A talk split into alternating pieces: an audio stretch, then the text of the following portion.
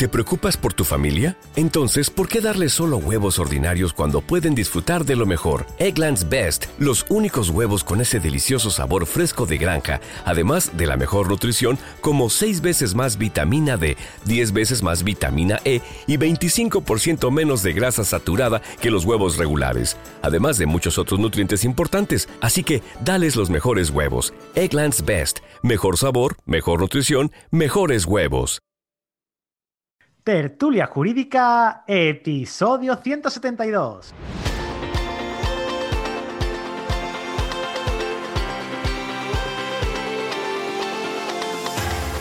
Hola, buenos días y bienvenidos a Tertulia Jurídica, el podcast donde profesionales del derecho se quitan la toga y comparten su visión sobre temas de actualidad. Mi nombre es Ángel Seitedos y soy el director de este programa. Y hoy me he traído a un equipo de abogados especialistas en derechos de familia. Sara Jiménez, por un lado, que vuelve de nuevo a casa. Sara, muy buenos días. Hola, buenos días. También queremos darle la bienvenida a una nueva tertuliana que ya, bueno, entra a la familia, que es Sara Madurga. Sara, Madurga, ¿bien dicho? Sí, bien dicho. Buenos días, Ángel. desde Zaragoza. Así es. Miguel Ruiz Calvo. Miguel también es ya conocido en estos lares. ¿Qué tal, Miguel? Buenos días. Buenas Ángel, un placer estar aquí de nuevo. Vamos a darle, vamos a darle. Y mi amiga y compañera Cristina Cubiles de Carapete Delegado. Cristina, muy buenos días. buenas, buenas, buenas hoy a todos. hoy es ¿eh? viernes, hoy soy feliz con triple S al final. El lunes, yo cuando escucho, yo a Cristina la escucho diferente. yo eh, hablo con ella. Los lunes llora. Los lunes y los lunes grabamos durante 25 o 30 minutos, pero nos vemos durante hora y media, ¿vale? Y esa hora es ella llorando, porque ya es domingo por la noche y que mañana es lunes, y después la otra media hora contenta, pero hasta que aguanta. Y ahora no, ahora sin embargo lleva una, aquí una hora hablando y en una hora se ha tomado dos cervezas. Ojalá, ojalá, ojalá, ojalá. Y, ojalá hubiesen sido cervezas con vosotros al lado, la verdad. Maravilloso, maravilloso. Lo mismo el viernes no la tomamos, Cristina. Eh, ni confirmo ni desmiento, pero no tengo duda. Bueno, pues hoy venimos a hablar sobre el, síndrome de alineación parental.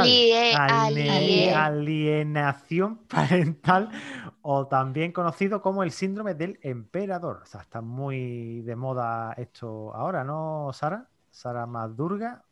Sí, sí, está muy de moda y más con el tema de actualidad de Rocío Carrasco. ¿Quién es esa mujer? La, la exmujer de Antonio Dawei, ¿no? ¿Eso quién es? Eh, la prensa rosa. vale, tú eso, eh, ya me irás conociendo. Mm, soy un, soy un carca, ¿vale? Mm, la tele Nanay, tú me tienes que decir, esta es una que sale en la tele. Ya está. Yo... Vale, entendido. Bueno, cuéntame, ¿qué es lo que es? ¿Qué es lo que la audiencia, el síndrome de alienación. alienación parental. A ver, si como tal, el síndrome de alienación parental, según el Consejo General del Poder Judicial, no existe. Son los Reyes Magos.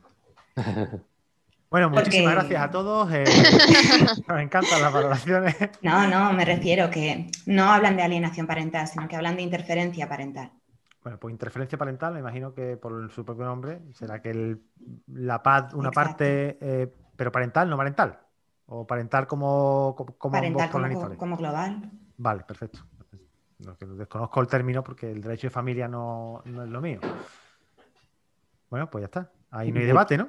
Muchas veces, muchas veces no es, no es el nombre que le demos a las cosas, sino lo que es en sí, ¿vale? El síndrome de alineación parental, como se le conoce coloquialmente, pues, alienación para Alienación, alienación. los otros, los andaluces, tenemos eso que intentamos siempre acortar las palabras, pero, las palabras, pero es alienación parental, ¿vale? Y bueno, constituye básicamente cuando uno de los dos progenitores, incluso la familia de, de alguno de los dos progenitores de un menor, pues influyen negativamente y sin causa aparente eh, en el menor y le incitan a un rechazo hacia el, otro progenitor, ¿no? Esto, desgraciadamente, que debería darse con poca frecuencia y, de una manera residual, pues eh, estamos viendo como cada vez se, dan más en nuestros tribunales y cada vez llegan más casos a nuestros tribunales los que se ha de resolver en procedimientos de familia o de medidas paternofiliares. eh, desgraciadamente, no son pocos los progenitores que usan a los menores como arma arrojadiza para obtener o, un beneficio en el procedimiento de familia o obtener un rédito, entre comillas, podemos decir que emocional, frente al otro progenitor. Esto está, mm, está pues obviamente mm, mal visto entre todos los juristas y todos los juristas que estamos en derecho de familia intentamos por todos los medios combatir esta lacra, incluso en muchas convenciones de derecho de familia se hace mucho hincapié en que hay de hacerse una labor eh, de concienciación hacia la sociedad, porque la verdad es que se viven situaciones muy desagradables eh, y hace que de verdad estos síndromes se puedan convertir en una verdadera tortura, no solamente ya al procedimiento de familia en sí, sino a, la propia, a la propia familia, porque obviamente esto termina, procedimiento de divorcio, de medidas, termina con una sentencia, con un acuerdo, pero después que sigue desarrollándose el menor, puede que ese síndrome siga desenvolviéndose y haciendo daño. Entonces, desde los juristas de familia, tanto jueces, fiscales, abogados, etcétera, etcétera, eh, siempre se hace un llamamiento a que se tenga una labor eh, de educación muchas veces de los progenitores, porque mm, digo más, digo más, mm, hay veces en los que este síndrome se le produce a los menores sin que sea muchas veces el progenitor consciente de que le está, eh, entre comillas, malmetiendo al menor sobre su otro progenitor. Yo no quiero poner ningún caso en concreto, pero yo he sido testigo de, de, veces en los que los progenitores, yo creo que sin quererlo, malmetían a los menores respecto del otro progenitor. Y eso es verdad una situación que, es lamentable, lamentable y desde, desde, aquí yo siempre abogo a que se eh, constituyan unos procedimientos de, familia eh, sanos, ¿no? Em, por lo que sea, ya no podemos seguir. Ya, pero, pero hay muchas veces, Miguel, que eh, cuando hablamos de llevar procedimientos de familia sanos. Pero el daño estará ya hecho, imagino, me refiero. Primero, claro, sí, yo puedo asesorar a mi cliente de que eh, evite determinadas conductas que no mm. le hacen bien ni para el procedimiento ni para con su familia. Pero al final, cuando estás dentro de, estas situaciones, que evidentemente que tenemos que hacer una labor educativa con, con nuestro cliente, la labor educativa la tenemos que hacer ya no solo por esa información que recibimos en, los congresos, en, los en, las convenciones y en el, en el resto de sitios donde se suele debatir sobre derechos de familia, sino incluso abstrayéndonos un poco, viéndolo un poco más de lejos, el propio código deontológico también nos invita en, esta línea a mediar todo lo posible, a evitar la litigiosidad. Entonces, en todos los, todas las facetas del, eh, del, derecho nos invita a, esa labor educativa de cómo hay que afrontar. Pero bueno, hay muchas veces que tú, o yo por lo menos a, mi a mis clientes siempre se lo digo, yo asesoro y finalmente tú decides qué quieres hacer con tu vida. Si te la quieres arruinar, pues verás, pues eres libre de arruinarte la vida.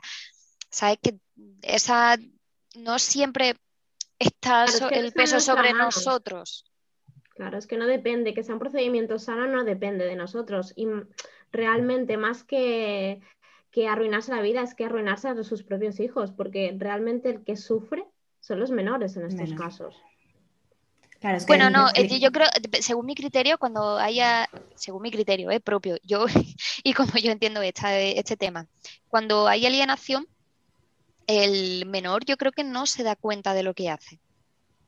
Yo creo que, yo creo que, el menor está tan condicionado que no tiene conciencia del daño que provoca, que no tiene conciencia de lo negativo de sus conductas y de sus actos. Yo creo que el, menor está pensando todo el tiempo que lo que hace es un bien o lo normal. Por eso, son, por eso, Cristina, son los progenitores los que han, velar por, han de velar por no influir negativamente en esa opinión del hijo hombre, claro, evidentemente. Sí, sí, sí, ahí está, ahí estoy contigo. Pero el, comentario de la reflexión iba sobre hasta qué punto podemos educar a los progenitores en determinadas circunstancias. Pues mira, Cristina, yo estoy plenamente de acuerdo contigo. Yo he dicho que se menciona mucho en, los, en las convenciones, en los convenios, porque es donde más suele salir a la luz, pero bueno, después está dentro también del código deontológico y también ya creo que dentro de la moral de cada uno. A raíz de lo que dice, también estoy plenamente de acuerdo contigo. Mira, si un cliente tuyo, progenitor, eh, actúa de una cierta forma, mm, nuestra capacidad de acción o de influirle para que cambie esa actitud nociva en relación a su hijo muchas veces es muy limitada. Pero otras veces no es lo tanto. Y yo lo sí, otras veces hacemos que haga el clic, efectivamente. efectivamente. Eh, es decir, no se nos puede exigir ni, un procedimiento, porque también lo, lo, he vivido, que muchas veces cuando lleva un cliente que está influyendo a su hijo negativamente respecto al otro progenitor, es como que el abogado se cree que ha tenido alguna cierta influencia para obtener algún rédito respecto a la custodia, tal y cual. Mire, no, no, esto no es así, ¿vale? Y obviamente habrá veces en que el abogado pueda influir en que esta tendencia de, repercutir en el hijo una percepción equivocada respecto al otro padre, pues podamos revertirlo y podamos hacer a nuestros clientes ver que ese no es el camino. Otras veces no obviamente nosotros no tenemos una, pero es una actitud hecha de intentar hacerle ver al progenitor que puede estar influyendo negativamente al menor, es una actitud que yo no solamente veo en los abogados de parte, sino que también cada vez veo más en los juzgados. Muchas veces hay sentencias donde se intenta hacer una labor educativa y, de concienciación a los padres. En, materia de familia mm, hay que estar al caso concreto y, yo cada vez veo más esa intención en todos los operadores jurídicos y quizás... Eh, yo coincido mucho contigo en esa conciencia que hay desde la Administración de Justicia generalizada y especialmente donde más, más, más, más lo veo, que no profundizamos porque no es el tema, donde más, más lo vemos, lo veo yo al menos, es en menores, pero es que menores... Eh, o sea, eh, eh, eh, lo que se vive ahí es pura educación de cómo deben de, de ser el día de mañana. No en vano, Cristina, las penas en, el ordenamiento de menores, en la legislación de menores, no está encaminada ahora, está encaminada a una educación. Está encaminada en una educación muchas veces. Todo nuestro, todo nuestro sistema penal está reenfocado a la reinserción y eso sabemos que a veces que pero Cristina, en, menores con, más hincapié. menores es que se intenta y se consigue. O sea, es que menores es otra. Pero bueno, volvemos a la alienación. Vamos a, retomar por dónde íbamos. Sí, sí, sí, sí. Acabamos grabando otro podcast diferente. yo, yo también decir que sobre la alineación parental, sobre el síndrome de alineación parental, hay muchas veces, y ya lo ha dicho el Tribunal Supremo también, en una famosa sentencia del 2017, que cuando haya un rechazo sin causa aparente eh, por parte de un menor hacia uno de los dos progenitores, el juzgado deberá intentar comprobar con informes eh, psicosociales, etcétera, etcétera, determinar a qué se produce este rechazo. Es decir, el Tribunal Supremo eh, no es que imponga, podemos debatir mucho sobre lo que si es consejo o imposición, pero bueno, faculta a que el juzgado habiéndose determinado que hay un rechazo de un menor hacia un progenitor, eh, averigüe por qué se produce este rechazo, porque puede ser el menor estar eh, influido negativamente por uno de los dos progenitores y, teniendo un síndrome de alineación parental, mm. alienación parental. Eh, seguiremos con la sintonía un poco de, de comernos las letras, pero es una facultad que, muchos juzgados pasan por alto y que nosotros, los abogados de parte, si creemos que eh, el menor del asunto en cuestión puede estar siendo eh, víctima, porque yo lo consideraría una víctima eh, de, esta actuación, debemos solicitarlo al juzgado. Es decir, mire, hágase un informe psicosocial, psicosocial para determinar. ¿Y eso tiene peso? ¿Qué? Sí, sí El resultado tiene peso, ¿no? Sí, sí. Ah, bueno, eh, eso sería también para otro podcast, ¿no? bueno, sí, ya sé por dónde vas, Miguel, sí. Idea para debate, ¿eh? Sí, sí, claro. Y, claro, eh, esto yo invito a que a todos los abogados de parte que creamos que el menor puede estar siendo eh, víctima de, de, estas actitudes, pues que lo soliciten al juzgado, ¿no? Un informe psicosocial para determinar si el menor pues, está siendo influido por el otro progenitor, aunque no lo hagan de oficio que, digo, hay facultad eh, constituida por el Tribunal Supremo a que los juzgados actúen en caso de que exista rechazo por parte del menor hacia uno de los progenitores sin causa justificada. Esa sentencia es muy novedosa, es 2017, pero eh, si el juzgado se le olvida, hay que recordárselo y estar ahí para que se hagan esos informes psicosociales para terminar con esta lacra. Yo creo que para que se nos entienda mejor, si os parece bien, en cuatro notas eh, centramos las características principales de, este síndrome. ¿vale? Lo primero es que suele surgir en, eh, un contexto de disputas por la guardia y custodia de, de uno o de varios de los menores, que sean. La segunda es que se manifiesta en una denigración o rechazo a un progenitor por parte de los niños de forma persistente. La tercera es que no tiene justificación en el abuso o negligencia parental. La cuarta es que el fenómeno de la alienación surge de la combinación del adoctrinamiento, entre comillas, lavado de cerebro de uno de los padres y de la propia contribución del crío, es decir, que el, padre contamina y el crío sigue esa senda de, contaminación. Se, deja contaminar.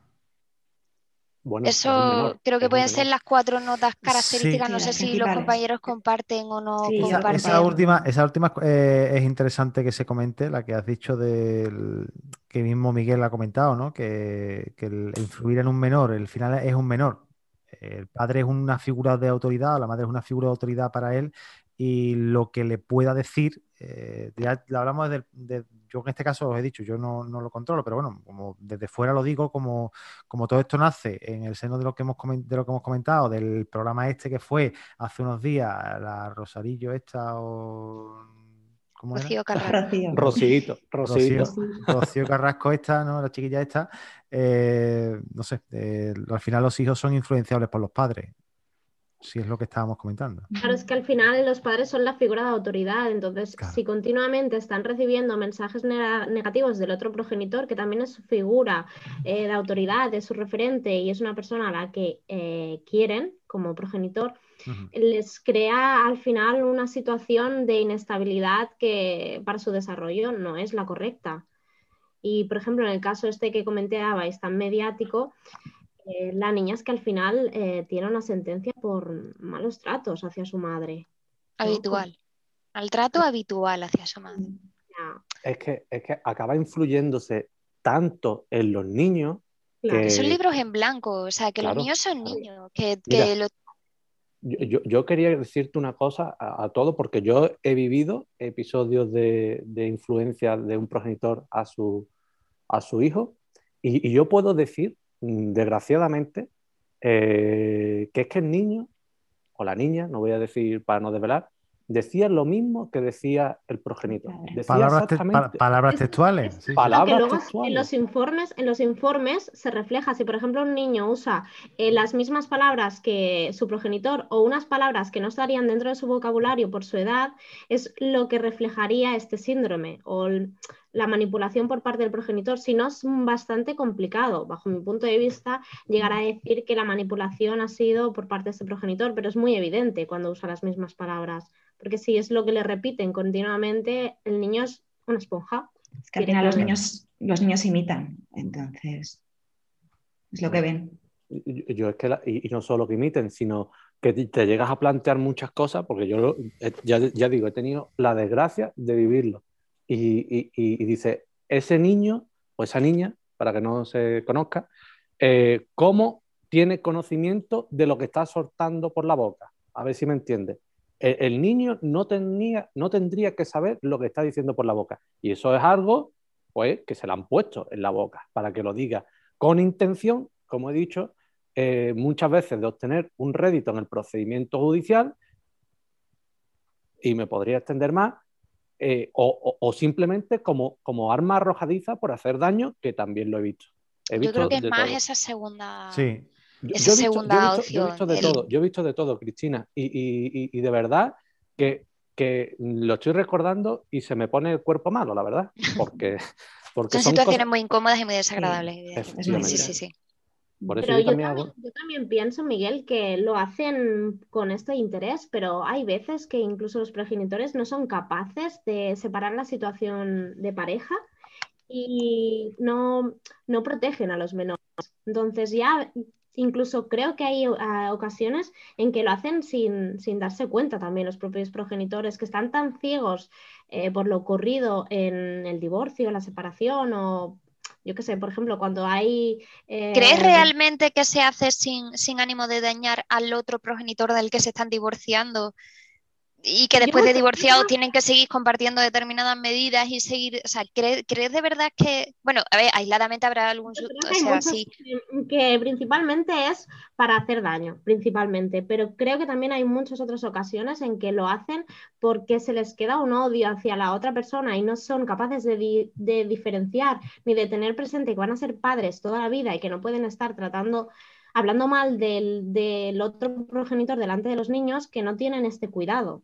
¿Sabes? En el sentido de, no son capaces de tener una relación sana con una persona que ha sido su pareja y con la que tienen hijos. O sea, la mayor parte sí que considero que son para hacer daño a la otra pareja, pero creo sinceramente que hay ocasiones en que hay personas que no lo pueden superar y viven continuamente con esto y se reflejan los niños. No sé, yo, yo lo veo más. No digo que haya situaciones como la que yo personalmente es que lo veo más cuando se pretende hacer daño. En cierto modo, esta situación que tú explicas es eh, de mi odio también quiero hacerle daño al otro progenitor, Quiero, quiero, o quiero que sufra también, o quiero que pase por lo que yo he vivido, quiero que... Sí, hay un ánimo de... Hay una animadversión hacia la otra parte, ahí se quiere fastidiar, por decirlo amablemente, a la otra parte. No, se quiere que cuando el niño está con, con el otro progenitor, pues se divierta. Y no sé si vosotros mm, tenéis un, o sea, las situaciones que suelen ser, mm, ¿cómo se llama? Em, detonante o, puede ser em, elementos de alarma sobre la existencia de este síndrome o no. Por ejemplo, cuando un progenitor evita que durante su tiempo atienda llamadas del otro progenitor o cuando organiza actividades extraordinarias, extraescolares, salidas en el tiempo de visitas del otro progenitor. Mm, cuando un progenitor presenta a su nueva pareja como este es el nuevo papá o esta es la nueva mamá, cuando eh, interceptan o bloquean determinados, pues yo que sé, paquetes o regalos que se le puedan hacer por parte de la otra familia, yo creo que son eh, elementos eh, llamativos que son notas que siempre suceden en este tipo de, situaciones y, creo que son esos eh, elementos de alarma. No sé si vosotros coincidís o si, o si añadís más a, estos que yo ya he indicado. Sí, yo comparto lo que dices, Cristina. Y sobre todo también la no comunicación o que no quieran que el menor se comunique con la familia de uno de los progenitores o que no les dejen ir a eventos, ya sean bautizos, bodas, comuniones, si no les toca este régimen de visitas. No sé vosotros cómo lo veis. Bueno, y, añadir también el trato descortés como forma de comunicación con la otra parte, que al final esa, esa, descortesía, por decirlo de forma amable, o esa falta de respeto continuada eh, con el menor presente, yo creo que eso condiciona mucho la forma en la que el menor a sí mismo se dirige al Claro, lo que comentaba antes Miguel, ¿no? El hecho de unas ciertas palabras que el, chico o la chica en teoría no debería de, por qué conocer y expresiones que utilizan cualquiera de los dos progenitores para referirse a la, a, otro, despectivos o lo que sea, ¿no? Eh, mm, yo, sinceramente, yo es que no sé cómo os gusta el derecho de familia. Con todo el respeto del, con todo el respeto del Sí, sí, con todo el respeto del mundo, mi vida, pero mm, porque también es derecho y alguien lo tiene que hacer, querido. Sí, está, vale, sí, pero mm, a mí me, no sé, me da, no me, no, no Pero tienes eh, razón, ¿eh, Ángel, el derecho de familia o te gusta o no te gusta, ¿eh? Mm. Yo creo que al final pasa esto. A mí me encanta, personalmente, pero sí que ves cosas muy feas que ah, eso, esa es la palabra, es que son feas. A ver, que, es verdad que, cuando llega un cliente al despacho, siempre nos llega con un problema y, los problemas mm, son bonitos o no, según, lo, según cómo lo vemos. ¿Hay problemas bonitos? ¿Me los presenta? Eh, no, hombre, no, sí, problemas bonitos no hay, pero hay, problemas menos, hay, problemas, hay, problemas menos feos. Pero, por ejemplo, ¿os pasa que llega el cliente y es el cliente el que está haciendo esto con su hijo? ¿Intentáis coordinar esta situación, intentáis gestionarla y no se os pone en contra al cliente o, en, o se os pone a Mira, a mí nunca me ha pasado, pero es que si, si me pasara, es que no es cliente para mí. Ahí está la puerta y a, correr. No, no, yo hay cosas que no nunca me ha pasado y no me quiero ver en esa situación, la verdad. Y tengo la respuesta, la tengo clarísima. A mí tampoco me ha pasado. A, mí sí me ha pasado. A mí sí me ha pasado tanto de clientes como de amigas que se están separando y demás. Y obviamente eh, yo lo que decía al principio me lo aplico a mí mismo y a mis clientes. Es, mira, eh, tal, no digas eso porque además yo soy muy claro mm, y uso palabras malsonantes porque son cosas que no me gustan. Yo intento eh, tener esa labor educativa con mis clientes cuando se puede producir algún conato de, de, esto, de este tipo.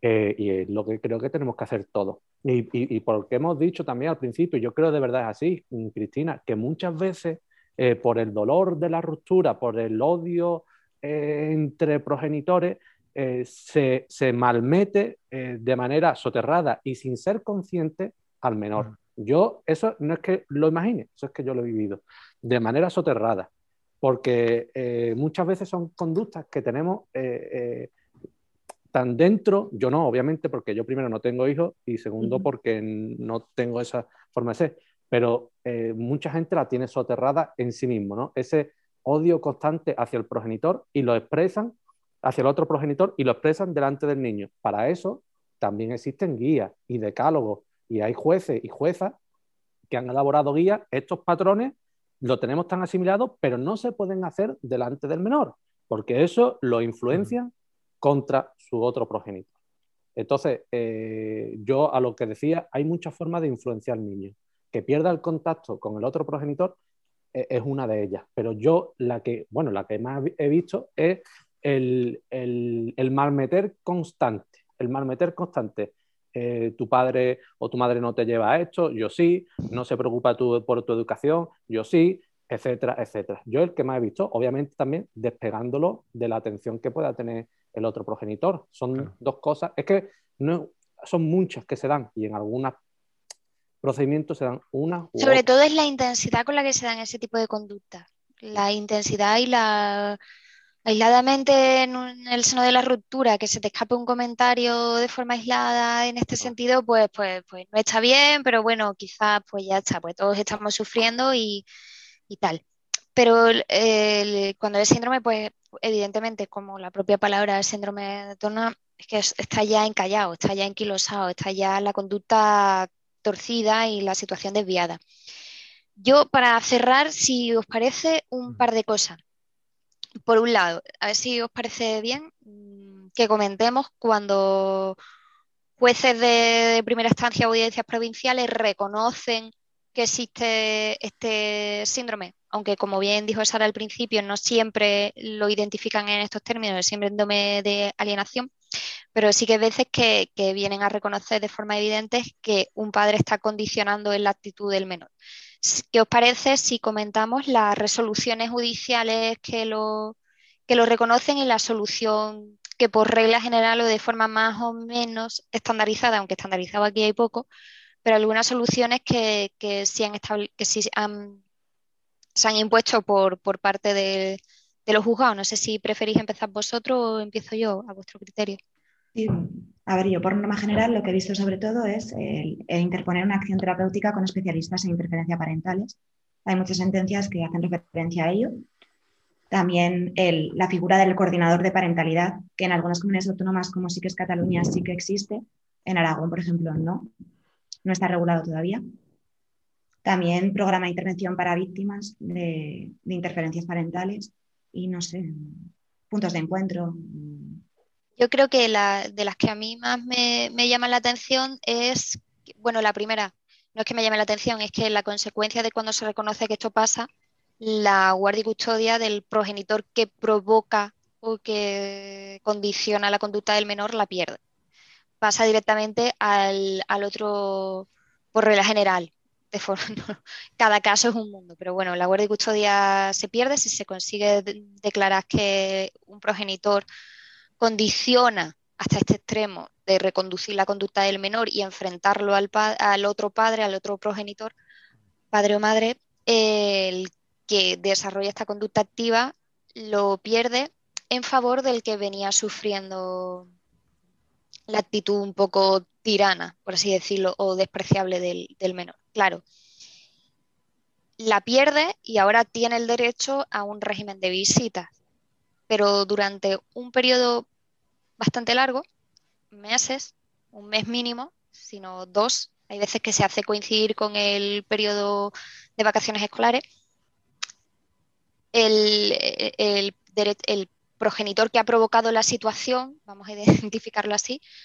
durante ese tiempo, durante ese mes o dos meses, no puede ver al menor, no tiene ningún derecho de visitas. Y después se va desarrollando por medio de, estos sistemas que ha comentado hace un minutito Sara, eh, se va desarrollando y se va articulando una forma amable en la que el menor vuelva a ver al otro, al progenitor causante de, esta situación, lo vuelva a ver pues o en puntos de encuentro o por periodos pequeñitos de tiempo y todo ello anudado a una mm, reestructuración o tratamiento em, psicológico o psiquiátrico según proceda por parte del progenitor que ha estado alienando al menor.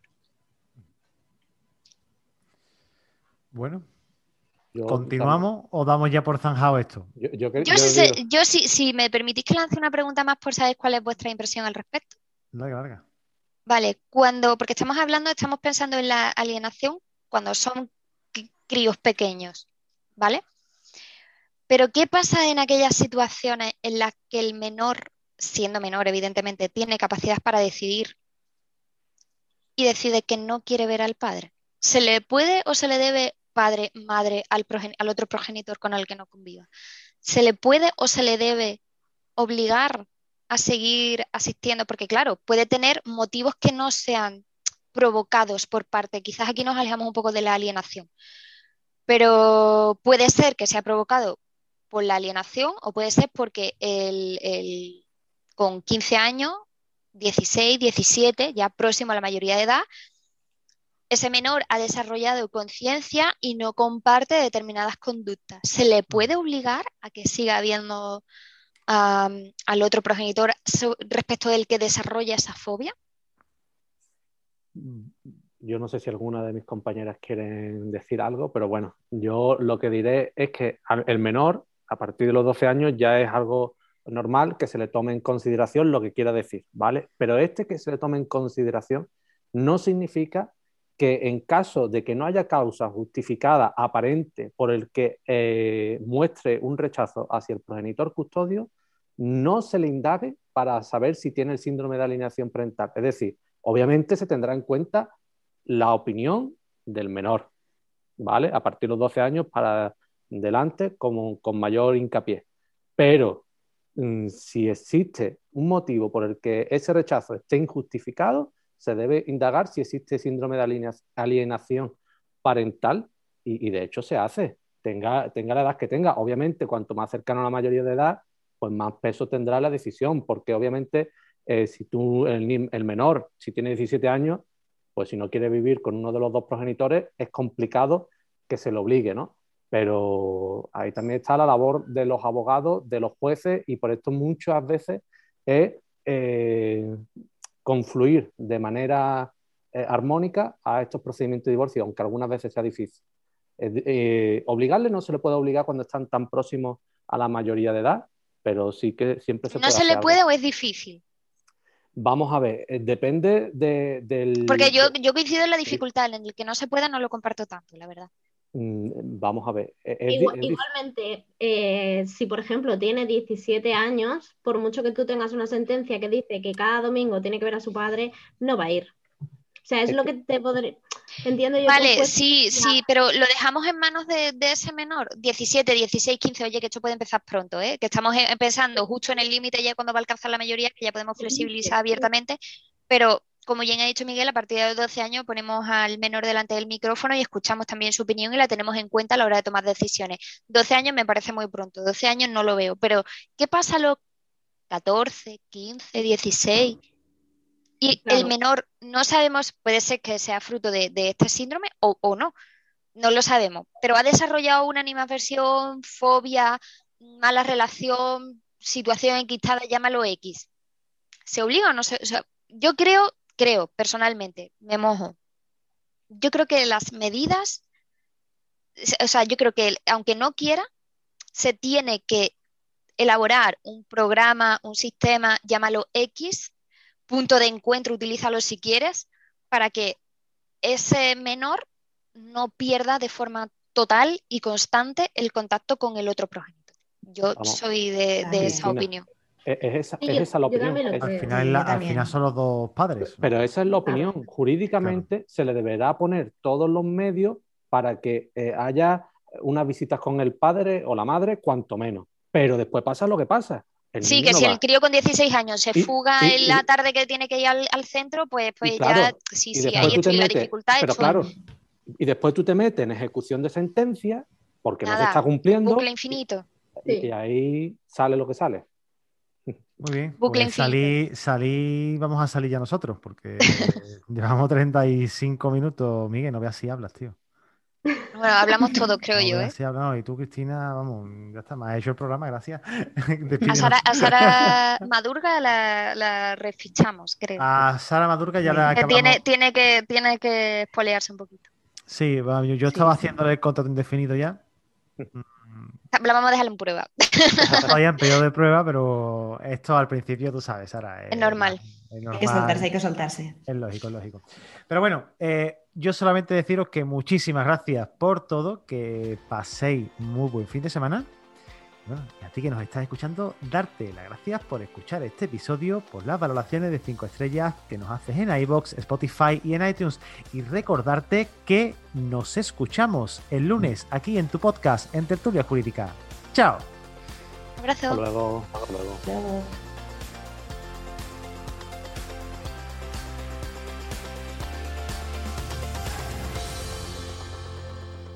¿Te preocupas por tu familia? Entonces, ¿por qué darles solo huevos ordinarios cuando pueden disfrutar de lo mejor? Eggland's Best, los únicos huevos con ese delicioso sabor fresco de granja, además de la mejor nutrición, como 6 veces más vitamina D, 10 veces más vitamina E y 25% menos de grasa saturada que los huevos regulares, además de muchos otros nutrientes importantes. Así que, dales los mejores huevos. Eggland's Best, mejor sabor, mejor nutrición, mejores huevos.